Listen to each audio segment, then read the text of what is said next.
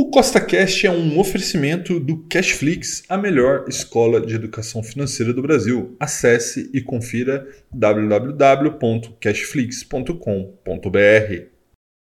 No podcast de hoje, eu vou te mostrar quais são os fundos imobiliários que eu pretendo comprar no mês de julho de 2023 para fortalecer minha renda passiva, tanto quanto FIIs de papel, quanto FIIs de tijolo. Então, se você já gostou do tema desse podcast, segue o CostaCast aí nessa plataforma, pois temos novos episódios toda essa semana, sempre com o mesmo intuito, colocar mais dinheiro no seu bolso. Lembrando, nada do que eu falo aqui é uma recomendação, é apenas para te inspirar a investir melhor, tá bom? Então vamos lá. Bom, pessoal, como vocês podem ver, né, a IFIX sobe 3,44% nos últimos 30 dias, né, ultrapassando aí os 3.100 pontos do IFIX algo que fazia bastante tempo que não acontecia, tá? E nesse mês a gente vai continuar comprando fundos imobiliários, né? Mesmo as pessoas falando assim, ah, mas agora já subiu bastante. De fato subiu, mas ainda tem muita oportunidade. Então agora eu vou te mostrar quais são os FIs que eu vou comprar para mim neste mês, tá? Mas lembrando, nada do que eu falo aqui é uma recomendação, é apenas para te inspirar a investir melhor.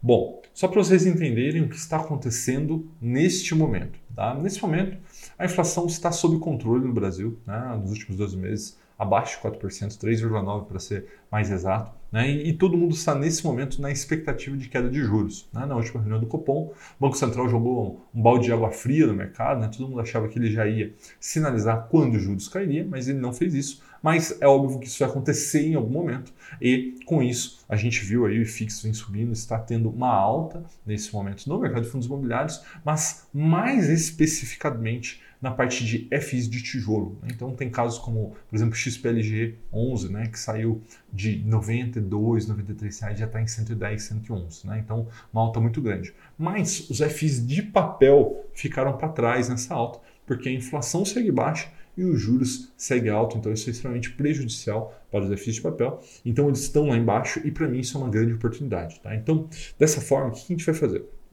Hoje eu vou comprar, né, vou dizer aqui para vocês quais as compras que eu vou fazer em FIs de papel, que para mim é onde estão as maiores oportunidades. E o primeiro que eu pretendo adicionar à minha carteira nesse mês, né, eu já tenho, né, mas eu ia adicionar mais, é o IRDM11, né, da gestora Iridium, para mim uma das melhores gestoras do Brasil. Dá uma olhada nos fundamentos. Nesse momento, o RDM11 negocia por R$ 87,61, tá? que é uma queda nos últimos 12 meses de 14,6%. Tá? O valor patrimonial dele nesse momento é de R$ 90,32, que dá um PVP de 0,97. Então veja que ele está com desconto sobre o valor patrimonial. E lembrando, esse valor patrimonial também está pressionado por conta dos juros altos. Né? Então a gente tem um rendimento nos últimos 12 meses de 11,68 reais, que é um dividend yield de 13,33%, então muito interessante, lembrando que esse dividend yield é líquido de imposto de renda, né, porque FIIs são isentos. E para você ser um investidor do RDM11, você vai pagar uma taxa de administração de 1% ao ano e ele não tem taxa de performance.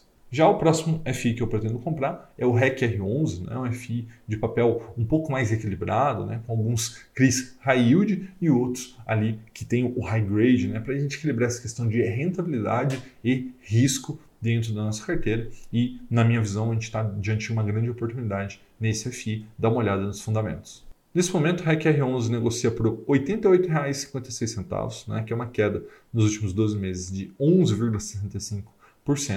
Seu valor patrimonial nesse momento é de R$ 95,35, que é um PVP de 0,93, ou seja, 7% de desconto sobre o valor patrimonial, um desconto muito, muito grande, muito interessante ao meu ver. Tá? O rendimento dos últimos 12 meses foi de R$ 11,06, que dá um dividend yield de 12,49%, e você vai pagar de taxa de administração para ter esse fundo na carteira 1,2% ao ano e não tem taxa de performance.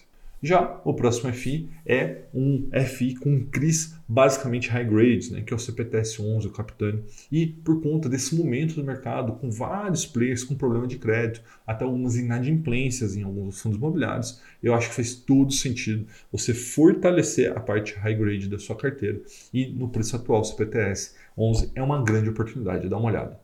Nesse momento, o CPTS11 está com preço de R$ 82,82, né, que é uma queda dos últimos 12 meses de 9,5%. Seu valor patrimonial está em R$ 91,05, que é um PVP de 0,91, ou seja, 9% de desconto sobre o seu valor patrimonial. Né, os seus rendimentos dos últimos 12 meses foi de R$ 10,03, que dá um dividend yield de 12,11%.